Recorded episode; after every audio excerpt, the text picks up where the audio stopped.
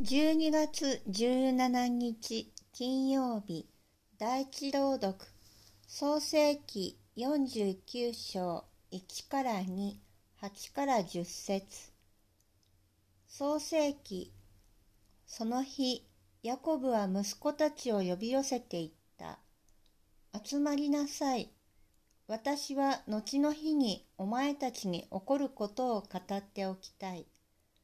ヤコブの息子たちよ、集まって耳を傾けよ。お前たちの父、イスラエルに耳を傾けよ。ユダよ、あなたは兄弟たちに称えられる。あなたの手は敵の首を押さえ、父の子たちはあなたを不し拝む。ユダは獅子の子、私の子よ。あなたは獲物を取って登ってくる。彼はおじしのようにうずくまり、目獅子のように身を伏せる。誰がこれを起こすことができようか。王爵はユダから離れず、統治の杖は足の間から離れない。